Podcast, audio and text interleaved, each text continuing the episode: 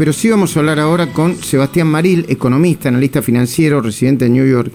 Es un tweet star, Sebastián Maril, lo digo en el buen sentido.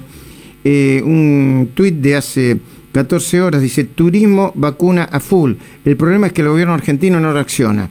Y pone: habiliten más vuelos, bajen los precios de los pasajes, se vacunan más argentinos en el exterior, incrementa la oferta de vacunas y la velocidad de vacunación de los argentinos que no puede viajar. Otro tuit, este es el 5 de mayo, ¿vale? Simple, muchachos, tienen los A330, los Airbus 330 parados. Pidan a la ANAC que los autorice a incrementar frecuencia a Miami y los habilite a viajar a Orlando, Dallas, New York, Dallas, Houston, y van a ver cómo llenan los vuelos de argentinos que buscan vacunarse. Bueno, Sebastián Maril, muy buenos días. Luis Majul te saluda desde Radio Rivadavia M630, desde este programa esta mañana, Buenos Aires. ¿Cómo va? Hola Luis, ¿cómo estás? Una pequeña aclaración, me estoy muriendo de frío aquí en Buenos Aires, te aviso, no estoy en Nueva York. Ah, bueno, yo ya te hacía te imaginaba en Nueva York, pero normalmente estás en Nueva York. No. Viví ahí 15 años, correcto. Ah, bueno. ¿Cuál es tu mirada sobre los viajes, sobre la cantidad de argentinos que quiere viajar a Nueva York, a Miami, a vacunarse? Hagamos un ejercicio mental rápidamente. Asumí que hay 4 vuelos a Estados Unidos desde Argentina a Estados Unidos. De las entre aerolíneas argentinas y las 3 aerolíneas norteamericanas, 4 vuelos por día, ponele. ¿Ok?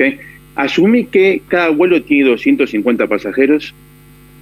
Eso es 1.000 pasajeros por día. Por semana son 7.000 pasajeros. Por mes son cerca de 210.000 pasajeros. Asumí que son todos argentinos y que se van todos a vacunar. Y asumí también que cada uno paga entre ir y volver, tomarse un café en Estados Unidos y vacunarse $3.000, $4.000. Son casi $1.000 millones que estamos demandando al Banco Central en turismo vacuna. ¿Cuánto más barato hubiera sido comprar las vacunas? ¿Me explico? Sí. Ese es el problema. O cerrar los vuelos para que nadie viaje y cuidar reservas, o permitir que la gente viaje y le sacás un problema al gobierno, porque tenés cerca de 210.000 argentinos vacunándose por mes en Estados Unidos. Pero ya que estamos asumiendo, Sebastián Maril, asumamos que el problema de la vacuna no es económico, sino de impericia, porque la vacuna la tendríamos que tener antes. Exactamente, por eso digo, ¿cuánto más barato hubiera sido comprar las vacunas antes que ahora impedir que los argentinos salgan al exterior para no consumir reserva del Banco Central? Ahora, entonces, ahí es donde está el problema. ¿No te impresiona a vos el contraste? Bueno, vos debes estar acostumbrado, pero ¿no te impresiona el brutal contraste de un país con una cadena de supermercados anunciando por el megáfono o por el altoparlante que pueden asistir a la farmacia a vacunarse gratis, o que incentiva a quienes se vacunan en algunas ciudades con $100 por cada persona que se vacune, y por el otro lado otro país o una Latinoamérica, sobre todo en la Argentina, que por una vacuna hace cualquier tropelía, como los vacunados VIP, etcétera, etcétera? Pero me metí un ejemplo pequeño, lejano, pero aún así Latinoamérica. El Salvador, ¿ok? El Salvador ya tiene y ya ha comprado vacunas para el 100% de su población, y ha inoculado al 22% de su población con la primera dosis. Y ha comprado Pfizer, ha comprado Sinopharm y ha comprado AstraZeneca. ¿Ok? Aquí en Argentina estamos asombrados porque otros países hacen los deberes antes. No hablo de Estados Unidos, no hablo de Inglaterra, hablo del Salvador. ¿Ok? Nos asombramos porque hacen sus deberes bien, compran las vacunas con tiempo, las reservan, las administran, no juegan a temas geopolíticos. Te acabo de decir que El Salvador compró vacunas a todo el espectro ideológico del planeta. El Salvador tiene una situación política de mucho... Bueno, hay un presidente de un nivel de autoritarismo tremendo, ¿no? A eso voy. No importa el color de la presidencia, las vacunas no debería ser político, debería ser algo para la salud del bienestar de la población. Y por más que sea un presidente autoritario o un presidente de izquierda o de derecha, están comprando las vacunas, mira Chile, mira Brasil, mira Uruguay. Nosotros estamos jugando con las vacunas. Y por eso nos estamos yendo a vacunar a Estados Unidos y consumiendo los dólares del Banco Central. como muchos se quejan.